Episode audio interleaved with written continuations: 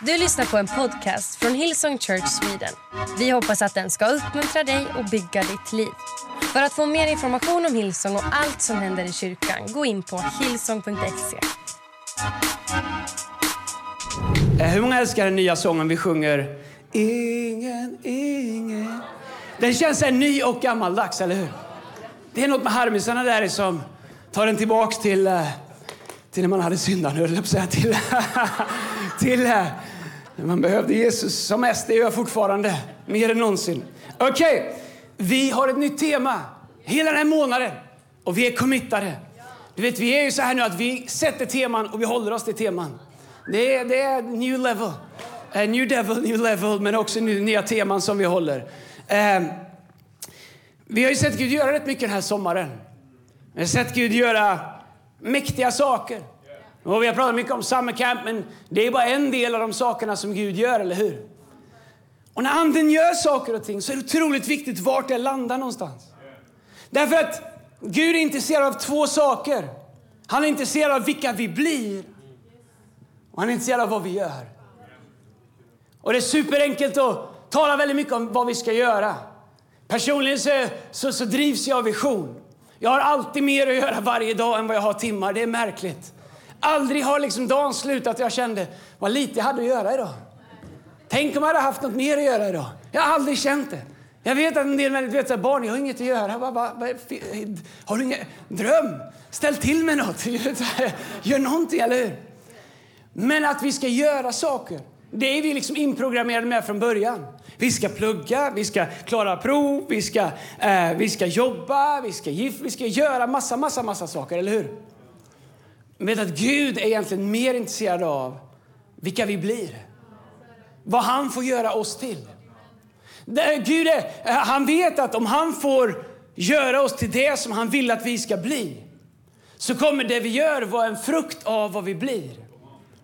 Men om vårt fokus hela tiden är vad vi ska göra och vi hela tiden måste liksom play catch up för att försöka bli det vi behöver för det som vi försöker göra så kommer allting ske i strävan, allting kommer ske i kramp, allting kommer hela tiden vara liksom, vi kommer ligga efter hela tiden.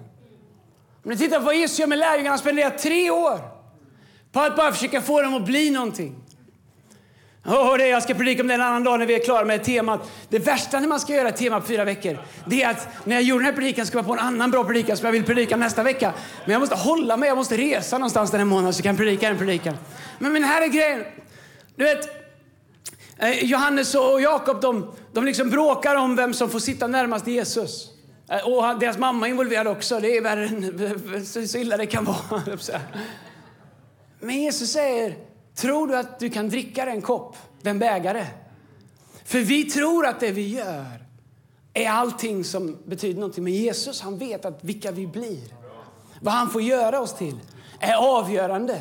Vad jag gör för min fru är viktigt, men vem Jesus får göra mig till är den största gåva jag kan ge henne. Vad jag gör för mina barn som pappa är superviktigt, men vem Jesus får göra mig till är det som avgör vad jag blir för mina barn och vem jag är för mina barn. Därför så är det en månad när vi kommer titta på vad, vad, vad, vad, vi vill att Gud ska få göra i oss och göra oss till. Och det kommer finnas praktiska saker och saker som jag tror att Gud vill göra genom oss därför att det hänger ihop. Men när vi pratar om love on, det är ju engelska.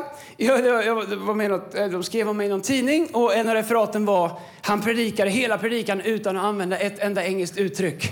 Jag tänker så här, wow, bra fångat ändå, det får jag ge. Bra Urban. Eh, men du vet, så här, man måste vara eh, bonde för bönderna och adel för adel, så här. Men, men man, det är vad det är. Va? Men här är vi som vanligt. Här är vi anglosaxiska, eller vad det heter. Här blandar vi hej, hej vilt. Men Love On som tema... Vilka team vi har. Va? Världens bästa team. Mycket, mycket bra. Jag ser inte vem du är, men du är grym. Love On, som är det här temat. Vad betyder det? Well, love, det vet vi vad det betyder. Love betyder kärlek. Och eh, vi kanske tror att det liksom handlar om tjänster och allting. Love is in the air försökte köra Delilah häromdagen. Det var ingen som visste. Min dotter trodde att det var någon annan Delilah-låt. Det finns bara en. Okej? Okay? Spelar ingen roll hur många de skriver. Det finns bara en Delilah-låt. Tom Jones Delilah-låt. Okej. Okay. Men love on. On är ju ett verb. Vi pratar om det. Man, på engelska säger man, du vet, det brukar vara så här köer när det hänt en liten olycka eller någon fenderbender. Då står en polis och säger move on, there's nothing to see, move on. Alltså, rör dig framåt, rör dig vidare, on, onwards, eller hur? Så love on handlar om en kärlek som har en framåtrörelse. Någonting som vi är, någonting som, som driver oss, någonting som, som liksom vi, vi skickar framåt. Det fanns en film för länge sedan som hette Pass it forward. Kommer ni ihåg den? Pass it on och pass it forward. Alltså att göra någonting som skickar någonting vidare. Min dröm, jag har sagt någon gång tidigare, jag måste in i predikan här. Uh, efter att sista året reflekterat lite grann av att man inser lite att tid är inte obegränsat. Predikaren säger det, kom, allt vad du gör, allt vad din hand gör, gör det med kraft. Ty i graven dit du går kan du inte verka eller tänka. Utan predikaren Salman säger det kommer en punkt i livet när du inte kan göra mer. Alltså tid har en punkt. Så jag fyller 48 år. Behöver inte du pay attention till det när vi har barnvälsignelse 17 september. Men det är ingen viktig dag på något sätt. Eh, men jag inser när jag reflekterar över det att jag har förmodligen mer tid av min verksamma tid bakom mig än framför. Nej, jag kommer hålla på. Jag kommer vara som Buffalo Bill. Jag kommer dö med stövlarna på. Jag ska, jag ska rida hästen hela vägen in i himmelriket. Vad ska jag göra annars? Eh, men det gör att tid blir viktigt. Som jag är 48 år. Låt säga att jag har 15 år av riktig grinder drive, kanske mer. Är du som är äldre så tänker vad är det med dig? Du har lång tid kvar. Men om 15 år så är jag 63 år. Låt säga att jag har liksom en 20-årings energi i 15 år till. Det kommer jag ha, minst. Alltså jag känner varje år att jag får mer och mer. Jag är liksom inte en 20, jag är nere på en 18-årings energi. Nu vill jag inte komma lägre ner, för runt 15 där så har de ingen energi. Då går det knappt få upp dem. Så jag tror att jag ligger ganska bra där jag ligger just nu. Men det gör att tid blir viktig, eller hur? Och det innebär att jag ska lämna någonting vidare. Men tänk om det inte är så att jag ska lämna det utan att det är så att jag faktiskt ska skicka saker in i framtiden. Så att de som är framtiden, alltså att det inte bara handlar om de som går bakom, utan det handlar om de som inte än har kommit, de som finns i framtiden. Att det jag gör spelar roll för framtiden. Så också vill jag leva och uppmana Gud oss att leva när det kommer till kärlek. Att det är någonting som hela tiden har en framåtrörelse i människor vi möter, i våra connectgrupper, eh, på arbetsplatser, i hur vi behandlar andra människor, i hur vi rör oss i kommentatorsfält på diverse plattformar. Att kännetecknet om oss är att det finns en kärlek i oss som bryr sig, som hela tiden letar efter att, att, att skicka ut någonting, att sända någonting, att ha en rörelse vidare och framåt till människor. Okej, okay. love on. Uh, Världen skulle ju egentligen kalla det här temat för Love In. Därför att det är sätt som världen lär oss om kärlek att det handlar om inåt, om mig. Hur jag ska känna, vad jag är värd, vad jag borde få, vad jag saknar, vad jag vill ha, vad mina behov är. Eller hur? Men hela Bibeln är tvärtom. Bibeln säger att vi ska älska så som Kristus har älskat oss. Det betyder att vi är redan loved in. Vi borde vara fyllda av den kärleken, för Kristus är kärlek. Om Kristus bor i våra hjärtan så kan vi inte ha mer kärlek i våra liv när vi kan behöva få känna kärlekens uttryck in i våra liv. Men Bibeln säger att vi är fyllda av Kristi kärlek. Låt Kristi kärlek bli rotad i era hjärtan. Det innebär att Kristi kärlek kan komma, men vi måste låta den bli rotad i våra hjärtan. För om vi ska love on, ge vidare och ge ut, så måste vi ta den någonstans ifrån. Så om Kristi frid och Kristi kärlek får bli rotad i våra hjärtan, så är den ständigt närvarande där. Så Bibelns uppmaning till kärlek är inte att fokusera på love in, eller fokusera på dig själv, utan att låta oss uppfyllas av anden, uppfyllas av kärlek. Låta Kristi frid, Kristi kärlek bli rotad i våra hjärtan, så att vi kan fyllda av av hans kärlek, ge den framåt, ge den vidare i alla olika situationer där vi är. Matteus eh, skriver, eh, förlåt, Jesus, skriver, Jesus säger i Matteus kapitel 24, vers 10. Många kommer då, prata om sista tiden. Intressant med sista tiden, eller hur? Den har, det, det, har varit allra sista tiden sedan jag föddes, men jag vet inte hur långt det sista är. Det kan ju vara jättelångt.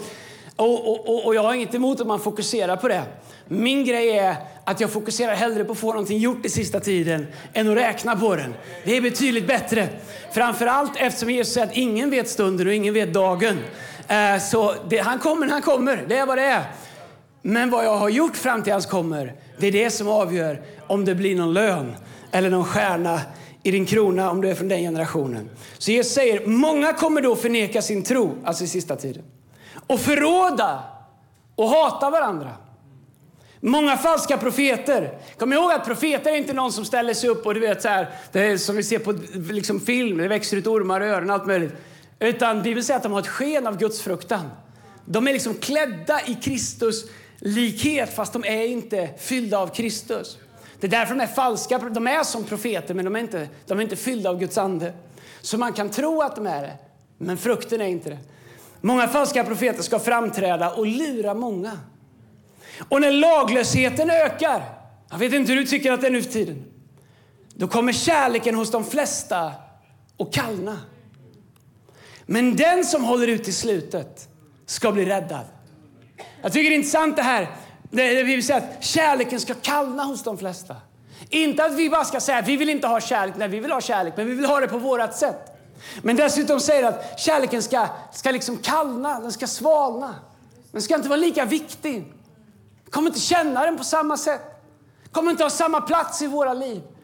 Utan förråda varandra, hata varandra, lura varandra. Laglöshet. Det handlar inte bara om att du kör för fort eller att vi har skjutningar eller vad det nu är, utan laglösheten i att vi faktiskt inte håller oss till Guds bud, till de ordningar Gud har satt upp. Kärleken. Om, om du studerar ordet kallna så finns det andra supplementord för den när du studerar i Bibeln. Andra ord för att kallna är att göras om. I den sista tiden kommer kärleken göras, göras om hos de flesta. I den sista tiden kommer kärleken villkoras hos de flesta. Ett annat ord som kommer ur det här rotordet, att kärleken ska kallna. Så det är inte bara, äh, men jag har ingen feeling, utan det innebär också att kärleken kommer göras om. Vi börjar definiera om vad kärlek är. Istället för att ty så älskade Gud världen att han gav den bästa definitionen av kärlek som finns. Så är här är jag, här är vad jag har rätt till. Jag vill älska så här. Line upp er allihopa nu och ge mig vad jag vill ha. Vi, alltså, vi gör om kärleken. Eller vi villkorar den. Ja, men jag vill älska min nästa så länge min nästa inte är så, så, så, så, så, för det kan jag bara inte med. Det kan ingen kräva av mig 2023. Och Jesus säger, älska din fiende. Be för dem som förföljer dig. Så i den sista tiden där kan vi se att kärleken börjar kallna, kärleken börjar göras om, kärleken börjar villkoras på ett sätt så att människor älskar sig själva mer än andra. Vi kommer att prata om det en, en av söndagarna här. Värdet av att älska sig själv. För Bibeln säger älska din nästa som dig själv. Hur ska vi älska vår nästa om vi inte förstår att älska oss själva? Men essensen av kärlek är inte att samla ihop så mycket du kan för att du behöver så mycket som du kan. Utan essensen av kärleken är att ge så mycket du kan. För Bibeln säger att det vi ger som gåva kommer vi få som gåva. Och den som sår kärlek sparsamt kommer skörda kärlek sparsamt. Bibeln talar så mycket om hur vi kan uttrycka kärlek. Vet du, vi tänker ibland med kärlek att kärleken är till för de där utslagna stackarna. För de där som behöver den mest. För de som verkligen behöver känna sig. Men vet du vad Nya Testamentet pratar mest om när det kommer till kärlek? Allra mest pratar den om Jesu kärlek till människor och om människors kärlek till varandra i församlingen. Det är det Nya Testamentet pratar mest om. Alltså att definitionen av Kristus i våra liv går att se på hur vi ser på varandra i församlingen, i kyrkan. Hur vi bär varandras bördor, hur vi firar med varandra, hur vi gråter med varandra. Bibeln säger att de hade allting tillsammans. Ingen hade brist på någonting. Därför att kärleken var så djup. Bibeln pratar om att vi är bundna till varandra i Kristi kärlek. Så det sätt som vi kan se uppenbarelsen vi har i vår församling av vem Kristus är. Okej okay, om vi har lite söndag förmiddags bibelstudie här. Det sätt vi kan se vår uppenbarelse av Kristi verk i oss och i världen. Det är i hur vi älskar Gud men också hur vi älska varandra. Och faktum är att Bibeln säger att kärlek utan handling är död, den är tom. Den är bara hittepå. Du vet en styrkekram och en emoji, det är ingenting. Det är, känn gärna det, är bättre än, än andra saker. Du kan dödskalla och annat. Man kan säga, men, men, men, men Bibeln säger att kärleken uttrycks i praktisk gärning och handling. Okej, okay, så första Korinthierbrevet kapitel 13, kärlekens lov. Läst varenda bröllop, eh, så också här idag. Eh, om du också vill viga dig den 17 kan vi lösa det. Då går du och pratar med Simon. Han kommer stå i vår infodesk alldeles stilla här ute direkt efter mötet. Första Korinthierbrevet kapitel 13, vers 1 står det så här. Om jag har fått förmågan att tala andra språk, både människors och änglars, men inte visa kärlek, då liknar jag en gonggong eller en skrällande symbol. Tro mig, ingen orkar vara med en sån. Prova att gå upp här på scenen och stå nära trummorna. Du tror att det kan vara högt ner hos dig ibland. Du vet, man hamnade innan de fick upp den där. Du vet, det är, är piercande. Men Bibeln säger att om jag kan prata andra språk och både människor och änglar, men inte har kärlek, då är jag, det är ingenting. Om jag har fått profetians gåva, ni vet de där vi ser upp till, som alltid har ett ord från Gud och som är så, alltid har allt glasklart och alltid är så, säger Herren, och alltid har ett bibelord. Bibeln säger, om jag har fått profetians gåva och känner till alla hemligheter och har all kunskap och om jag har tro som är så stark att jag kan flytta berg, åh vad vi imponeras av dem. Bra, det är bra att ha. Men inte ha kärlek, då är jag ingenting. Det är ganska lite. Då är jag ingenting. Jag kan profetera, vi kan dra upp keyboarden och vi kan tala i tro och vi kan skapa ställen. Men om jag inte har kärlek, då jag är ingenting. För Gud är inte imponerad av vad vi kan göra i hans ande därför att det är han som ger oss förmågan att göra det. Men han är imponerad av vad anden får göra i oss därför att tecknet på att anden faktiskt gör någonting i oss är kärlek. Om jag ger allt jag äger till de fattiga och låter mig brännas på bål då kan du också gå och signa upp hos Simon här inför disken. Men inte ha kärlek. Då har jag inte gjort något av värde. Alltså ni kan bränna mig här ute på parkeringsplatsen för Kristus. Och medierna kan komma och skriva om det. Men om du inte har kärlek, du har inte gjort någonting av värde. Ingenting. Så Paulus, han försöker liksom skapa kontraster för att vi ska förstå hur viktig kärleken är. Att kärleken är konkret. Att kärleken är Kristus. Varför är den det? Vad säger Bibeln? Hur definierar Gud sig själv? Gud är kärlek.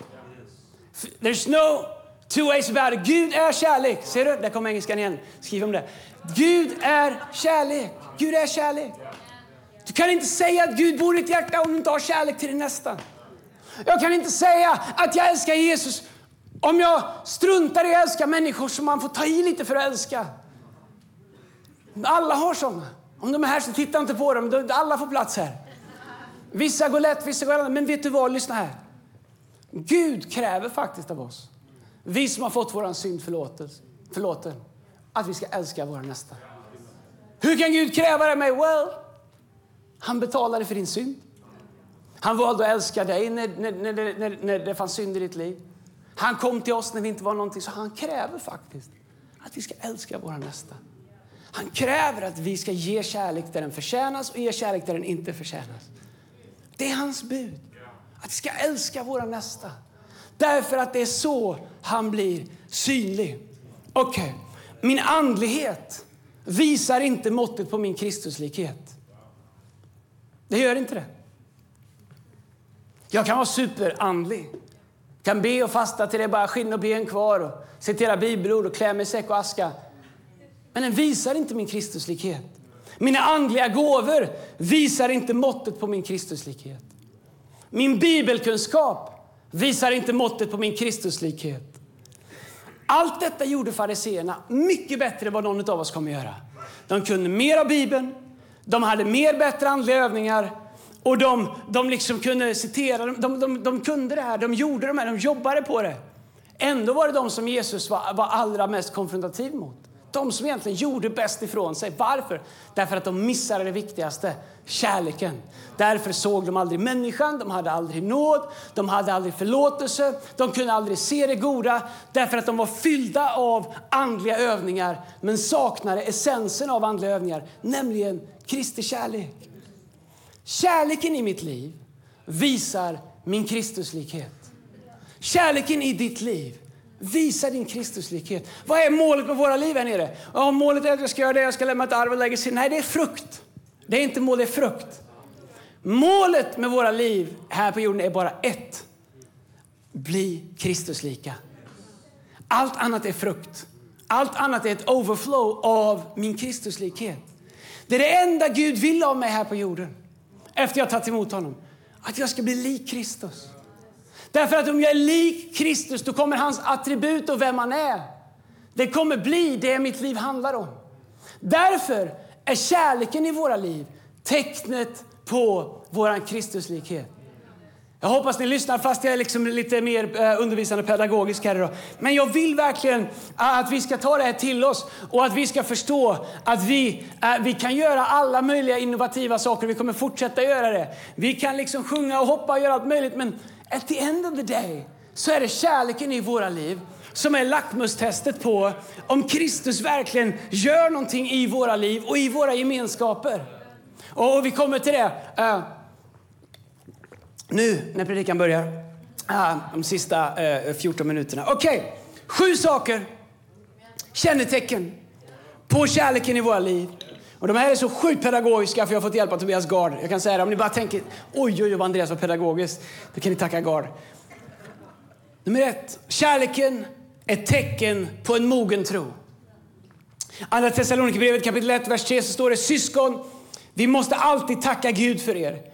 För det finns goda skäl till det. För er tro fortsätter att växa och er kärlek till varandra blir hela tiden större. Tecknet på våran tro är att våran kärlek växer. Tecknet på att våran kärlek växer är att våran tro växer. Så kärleken är en tecken på en mogen tro. En tro som mognar. Du kan gå med Gud jättelänge, men ändå inte ha en mogen tro. Du kan se våra ungdomar, du kan vara frälst sex månader och ha en mer mogen tro än någon som har varit med i kyrkan sedan Gustav Vasa åkte skidor. Det spelar ingen roll om inte Kristus får göra någonting i dig. Därför att tecknet på en mogen tro är att kärleken blir större och större i våra liv. Och det är också väldigt intressant. Jag älskar tro. Jag älskar tro. I'm a faith. Eh, jag gillar tro. Okay? Men lyssna, tro och kärlek, de går inte att separera. Problemet när vi tar tro, predikar tro, deklarerar tro, gör tro, men vi inte eleverar upp kärleken lika mycket, det är att den blir hård, den blir kantig, den blir prestationsfylld och det, allting hamnar på vad vi ska göra. Därför är tro och kärlek går alltid hand i hand. Du kan inte ha kärlek utan tro, du kan inte ha tro utan kärlek. Men det hjälper oss också att förstå att om de hänger ihop, om jag vill att min tro ska växa, hur många vill, att, hur många vill ha mer tro? Okej? Okay? Ni andra, jag har tro för att du en dag ska vilja ha mer tro. Här är vad du gör. Öva på att låta kärleken växa. För de sitter ihop. Så när din kärlek växer så växer din tro. Så vill du fokusera, vill du ha mer tro, låt Kristi kärlek slå rot ännu mer i ditt liv. Öva på att love on. Öva på att ge kärlek vidare. Därför att din tro kommer följa med. Därför att när vi börjar leta efter och ge kärlek så kommer vi börja se möjligheter, opportunities, men också olika svårigheter som människor där vår tro kommer krävas för att faktiskt kunna hjälpa till. Därför är det så fantastiskt att veta att vår tro och vår kärlek hänger ihop. Okay? Vilket Paulus skriver om i Korintierbrevet. Att om jag har all tro så jag kan förflytta berg, men saknar kärlek, då är jag ingenting. Det går inte att ha det ena utan det andra. Det andra eh, tecken på kärlek i våra liv, vår Kristuslikhet, är att kärleken är det viktigaste av allt. Och jag menar verkligen det. Kärleken är det viktigaste av allt. Eh, Kolosserbrevet kapitel 3, vers 14 så skriver Paulus, men det viktigaste av allt, det är ganska stora ord, eller hur? Det är mycket som är viktigt. Men det viktigaste utav allt är att ni älskar varandra. Det är det viktigaste utav allt. Ja, men jag ska ju ta upp båten. Ja, det är bra. Men jag, ska, jag måste deklarera. och det måste du också göra. Ja, men jag måste göra det. Jag måste fixa det. Ja, absolut. Men vet du vad? Det viktigaste av allt. Det är att ni älskar varandra. Vi ska bygga en ny kyrka för Jesus. Ja, det är jättebra. Men det viktigaste av allt, det är att ni älskar varandra. Det är Guds ord, det viktigaste av allt. Varför tror du att kärleken är så attackerad i den här världen? Varför tror du att den blir så perverterad? Varför tror du att den är så i fokus på att hela tiden liksom göras om till någonting som bara handlar om jag, mig, mitt? Därför att evangelium är tvärtom. Till så älskar ju världen att han gav. Därför så är det eh, så viktigt att vi har en uppenbarelse över det. Att det viktigaste av allt är att ni älskar varandra. Varför då? För kärleken är det band som binder er samman till en fullständig enhet. Hur ska vi vara ett i Kristus? Ja, men jag kan ta tio av er och ni kommer aldrig komma överens. Ja, men vi kan inte ens komma överens om att hålla på samma lag i den här kyrkan. Att tänka starta en kyrka, då kan man tänka att folk anpassar sig. Omöjligt! Nej, politik har jag aldrig ens nämnt här uppe. Det finns inget mer sätt än att få människor att bli arga på varandra. Vi tycker inte lika om någonting nästan. Vi stör oss på varandra. Jag är övertygad om att under lovsången så tittade du på någon som du tyckte lovsjöng lite för mycket och du störde lite på dem. Har jag rätt? Varför är han alltid så på? Varför är hon alltid så på? Måste de studsa så mycket? Varför är det så här? Whatever. Vi är, varför vi är människor. Men här är grejen. Det är inte det som binder oss samman. Men problemet med kyrka är när vi tror att det är allt som vi kan komma överens om som ska hålla oss samman. Det funkar bara så länge det kommer en till som inte är överens. Så är vi tillbaks på ruta ett. Det enda sättet att klara det, det är att stänga alla dörrar och inte släppa in någon mer. Och hålla ihop de få stackarna du har fått runt omkring dig. Det är därför människor väljer att lämna stora sammanhang och ha något som är mycket andligare och sitta, sorry om jag trampar på någon tå nu, det är absolut meningen. Och, och ha, he, he, vi samlas här hemma fyra stycken med tända ljus för vi är lite heligare och vi är så ett i Kristus och det är så starkt och vi är så nära. Det enda ni har gjort det är att vara överens om att ni inte är överens med de andra. Så nu är ni här och är jätte, har det jätteandligt, jättehärligt. För ni klarar inte av att vara med andra människor som är lika andliga eller hit och dit. För ni tror att det är överenskommelsen på mänskligt sätt som ska binda oss. Men Jesus säger att det är kärleken till andra människor som ska binda oss samman. Så jag kan störa ihjäl mig på några av er. Jag ska inte tänka på någon just nu så jag har tappat smörjelsen. Men vet du, det som binder oss samman det är att jag älskar dig. Ring mig inte, men jag älskar dig. Jo, du får ringa eller ska du träffa Simon här ute. Han står, hans nummer är... Lyssna, vi är inte överens. Det som binder oss är inte allt vi håller, att vi håller med om allting. Du får läsa Bibeln lite annorlunda. Du har rätt och fel och ändå vara med här. Jag menar, du, vi, vi, vem som är. Göteborg fattar den. Jag kommer till snart Göteborg, där funkar alla mina skämt. Men det är därför som kyrkor går sönder. Det är därför som connect splittras. Det är därför som relationer går sönder. Det är därför människor som en gång var vänner i en kyrka helt plötsligt talar illa om varandra. För vi glömde att det var kärleken som binder oss samman. Vilken kärlek? Jo, den kärlek som vi oförtjänt har fått. Problemet när vi börjar tro att vi dessutom har förtjänat kärleken, då är det ännu värre. För då tycker vi att andra ska förtjäna att bli älskade av oss. Men när vi förstår att den enda kärlek jag har, den har jag fått oförtjänt. Och det enda jag har att ge en annan människa, det, det är villkorslös oförtjänt kärlek. För att jag ger som gåva det jag fått som gåva. Då kan vi vara ett. Då kan vi hänga ihop. Då kan vi vara en kropp. Då kan vi vara eniga. Fast vi är oeniga. Därför att Paulus skriver att det viktigaste av allt är att ni älskar varandra. För kärleken är det band som binder er samman till vad? En fullkomlig, fullständig enhet. Vi kan alltså vara fullständigt eniga samtidigt som vi är helt oeniga. Inte helt, går inte någonstans går någon gräns, men förstår ni? Därför att det är kärleken som binder oss samman. Han skriver vidare i första Petrus, Petrus skriver i sitt första brev, kapitel 4, vers 8. Och viktigast av allt är att ni älskar varandra helhjärtat. Inte bara, ja, jag får väl älska dig då. Ja, ja, okej. Okay. Här vi ingen plats för en connect-grupp? Ja, men här vill jag med. Ja, ja, får väl vara med här då. Vi kommer inte älska den. Eller, helhjärtat, säger Paulus. Wholeheartedly, utan filter, utan förbehåll, helhjärtat. Varför? Därför att kärleken skyller över många synder. Det som händer när vi älskar varandra är att kärleken liksom kompenserar för vår mänsklighet som vi kämpar med. Den kompenserar för våra liksom, kantiga drag som vi har som vi kämpar med. Den kompenserar för där andens frukt behöver jobba lite mer i våra liv. Vi kan liksom, vi kan liksom kompensera det med kärlek. Det viktigaste är inte vad vi kan hur rätt vi har eller hur präktiga vi är. Det viktigaste är om vi har kärlek.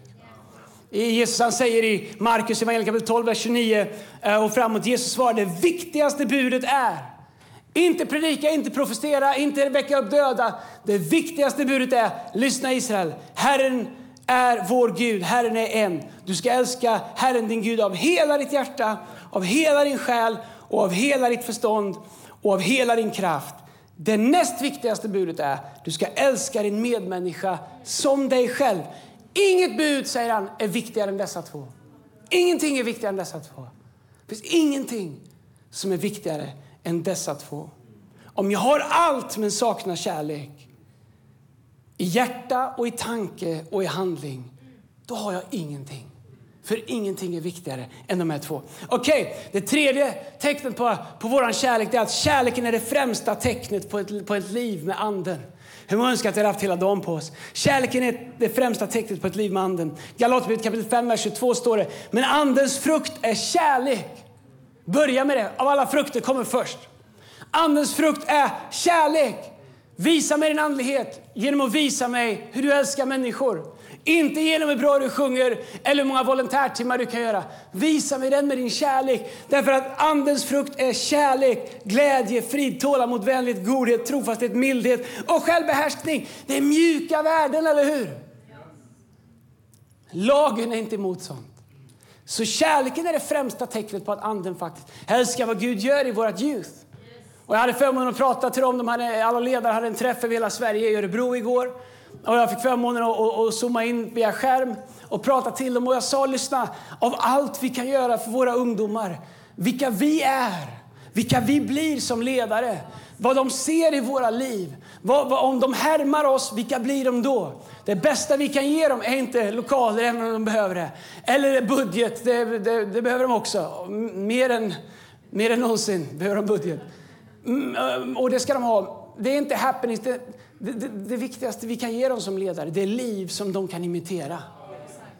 Det är det som visar att anden är bestående i våra liv. Att de kan titta på oss och bli som oss. Och om de blir som oss, då kommer de vara fyllda av anden. Och tecknet på det kommer vara kärlek i Jesu namn. Nummer fyra, kärleken är ett vittnesbörd för andra människor. Johannes 13 och 35 så står det, genom att ni älskar varandra ska människor förstå att ni är mina lärjungar. Du vet så här, oh, kyrkan behöver få mer plats i samhället. Well, tänk om problemet är att människor inte fattar att vi är hans lärjungar. För vår nivå av kärlek är så låg. Tänk om det inte är medias fel att vi inte får på tv mer.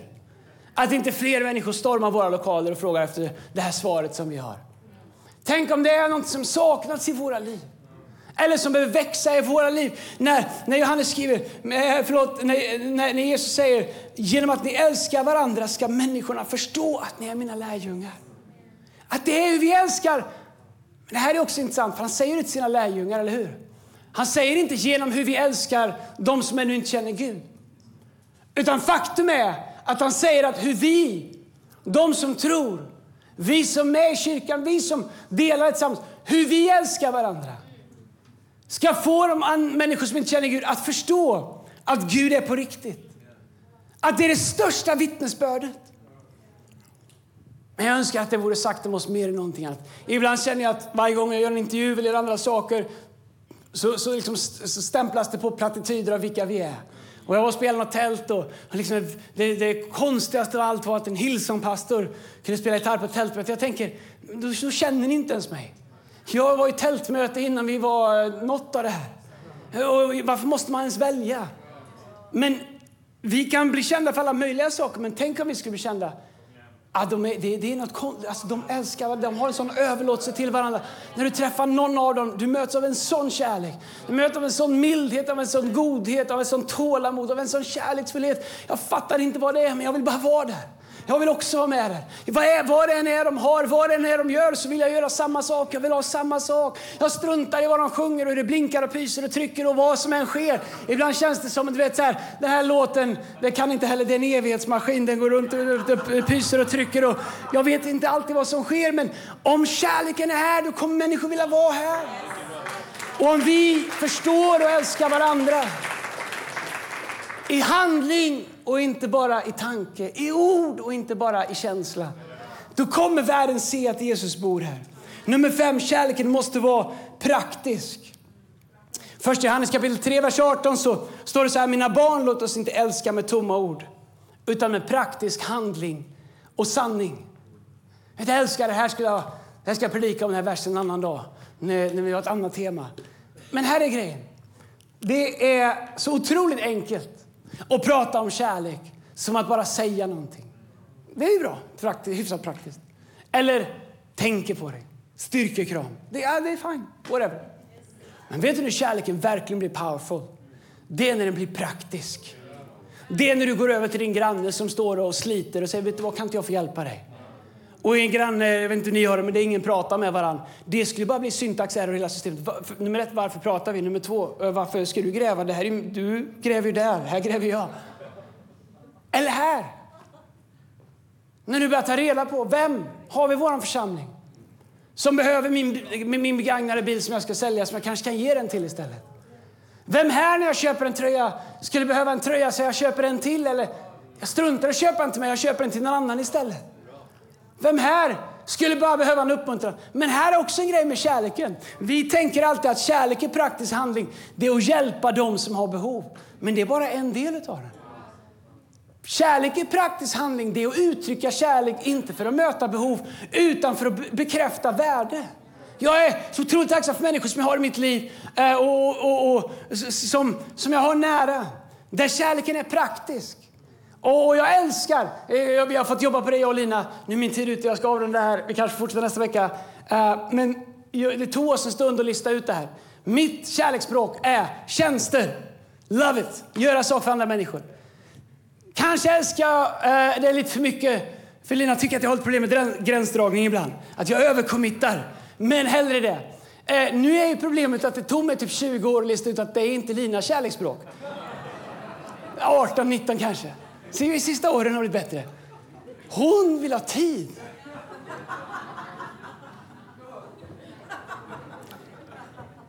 Det är liksom min sämsta gren.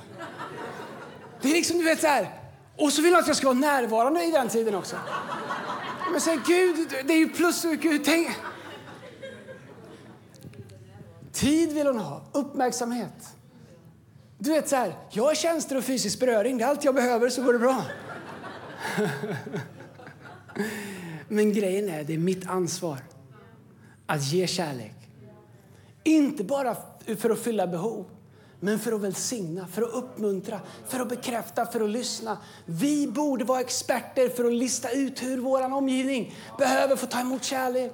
Vi behöver ge kärlek i praktisk handling, i praktisk och, och hem och hjälp någon att måla. Gör vad du vill. Du vet, så här, eh, fixa deras bil, städa deras hus, ta med dem på semester. Gör- Du vet, vi borde bara tä inte tävla för då blir det fel, men vi borde liksom bara överträffa varandra i att visa kärlek. Inte bara genom att säga saker. Det är bra att säga saker, bekräfta saker, men att faktiskt göra saker. Tränga oss på lite grann. Hörru, jag har sett att du inte har klippt en gräsmatta på tre veckor. Är du bara slarvig eller har du lite mycket just nu? Jag kan hjälpa dig med båda. Jag säger inte slarvig. Klipp deras gräsmatta. Gör någonting för att visa kärlek. Eller hur? Du behöver liksom inte gå ut på, på altanen och sätta på lovsång liksom och sjunga i tungor för att de ska förstå att du är kristen. Klipp deras gräsmatta istället och lämna en lapp till, till en stackars granne med små, små barn. Hej, jag har också haft barn i den åldern, fattar inte körigt. Jag körde av din gräsmatta samtidigt jag körde min, hoppas det var okej. Ha en bra helg. Du förstår, om du någon gång skulle nämna vem du tror på så skulle det dras en länk direkt från vad du säger att tro på till att du gjorde det otänkbara för en annan människa. Ibland så, så låter vi evangeliet ta sådana omvägar. För vi krånglar till det så mycket. För vi har inte fattat uppenbarelsen av kärlek. Nummer sex. Kärleken har några speciella kännetecken. Första Korinthierbrevet, kapitel 13, vers 4 igen. Kärleken är tålmodig. Kärleken är mild. Tänk, tänk, mildhet är ett ord som skulle behövas 2023, eller hur? Tänk om alla bara kunde bli lite mildare.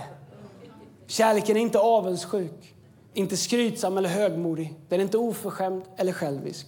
Den ilsknar inte till och den är inte långsint. Vem har du som du går och är långsint på? Kanske till och med i vår kropp, i vår, i vår gemenskap. Kärleken är inte så. Den släpper det. Den inser att vi har fått så mycket förlåtet så vi kan förlåta. Den gläds inte över något orätt utan finner sin glädje i sanningen. Den ger inte upp. Den tror allt, hoppas allt och den uthärdar allting. Det är tecknet på kärleken. Det sjunde och det sista som är värt att förstå hur, hur kraftfull, hur powerful det här med kärlek är. Det är att, det sjunde, de, det som korsfäste Jesus anklagade honom för att vara för kärleksfull och för förlåtande. Alltså hela deras beef med Jesus, det var att han var för kärleksfull. Alltså de korsfäste honom inte för att han inte kunde lagen. Han kunde tåra. De korsfäste honom inte för att han inte kunde debattera med dem om skriften. Det kunde han. De hade stora problem med att han var för kärleksfull mot människor som de enligt deras lag ville straffa. Så till slut, det är ju fariseerna och de skriftlärda och det etablissemanget som driver igenom korsfästelsen, eller hur? Det är ju de som driver igenom, det är de som hånar honom och sätter upp en skylt Inri, eh, judarnas konung för att häckla honom när han hänger på ett kors. Kom här och var kärleksfull. Kom här och förlåta en synderska. Kom här och gå in i en tullindrivares hus. Den där sortens kärlek, den vill vi inte veta av. För vi kontrollerar människor med lagen. Faktum är att det var kärlek som satte Jesus på korset. Det var hans kärlek till oss som höll honom kvar på korset. Och det var hans kärlek till mänskligheten som fick honom uppstå i graven. Men lyssna, djävulen hatar kärlek så mycket. Därför att Gud är kärlek. Att det var det som gjorde att de korsfäste Guds son. För djävulen vet att om kärleken får fäste, då är det game over för hans verk och för hans planer. Men om han bara kan skruva ner kärleken lite, lite grann, då funkar inget annat heller. Om jag tror så jag kan flytta berg, men saknar kärlek, då är jag ingenting. Om jag kan profetera, sjunga, dansa, hoppas, det spelar ingen roll om jag inte har kärlek. Så djävulen vet, kan han få bort kärleken, då har han övertag. Det är därför som Jesus säger i den sista tiden ska kärleken svalna hos de flesta. Varför? Så att fienden kan göra det han vill. Vad är vårt motvapen mot det i en värld som Gud har en plan för? Det är att committa oss till att leva liv där kärleken växer, där kärleken blir viktigare. Där vi förstår innebörden och kraften av kärleken. Att om fienden hatar den så mycket och om de skriftlärda och fariséerna hatar den så mycket att de korsfäster Jesus för det. Kan du tänka dig hur mäktig kärleken är då? Kan du tänka dig vilken kraft som finns i vårt hus? Om vi har en uppenbarelse över kärlek i våra liv. Om vi dessutom bad Anden att ge oss mer kärlek. Om vi bad Anden att låta hans frukter framträda i kärlek mer i våra liv. Förlåtelse, godhet, nåd, mildhet. Vad skulle, vi, vad skulle vår gemenskap vara? Vilka roadbumps skulle vi bara glida över därför att vi, vi gör det i kärlek? Hur mycket mer skulle vi inte kunna älska varandra trots våra olikheter? För att vi älskar med Kristi kärlek. Vi älskar för att han först älskade oss. Amen. Amen. Love on. Vem ska du älska den här veckan? I praktisk handling. Vem ska du älska som du har svårt att älska? Vad ska du låta Gud göra i ditt liv? Ibland är det svårt att älska för man har svårt ens att ta i kärlek själv för man har gått igenom saker och ting. Vi kommer att prata om det om någon vecka. Men lyssna, min bön och min dröm för vår kyrka det är att människor skulle säga de älskar varandra. Jag vet inte hur de får till det, men de älskar varandra. Det är något med dem. De är så fyllda av Guds kärlek till varandra och till andra och till Gud. Det går inte att älska Gud och inte älska sin nästa. Det är samma hjärta som ska älska båda.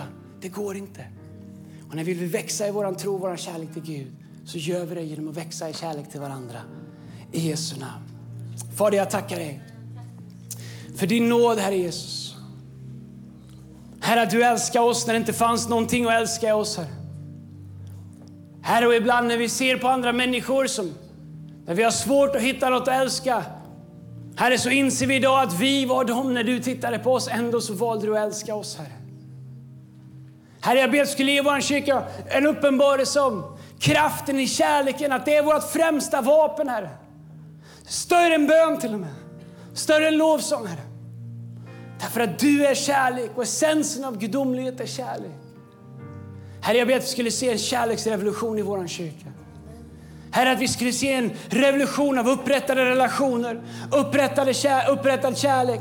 Herre, att vi skulle se en våg av praktisk kärlek. En våg där vi söker efter att få ge kärlek, där vi söker efter att få ge uppmuntran, där vi söker efter att få visa människor att du är kärlek genom vårt sätt att se på dem, Herre. Möta dem, inkludera dem, behandla dem, betjäna dem, ge gåvor till dem, värdera dem, uppmuntra människor, Herre.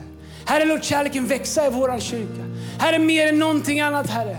Herre, mer än lokaler, mer än tillväxt, mer än något annat så är min bön att kärleken skulle växa i vårt hus.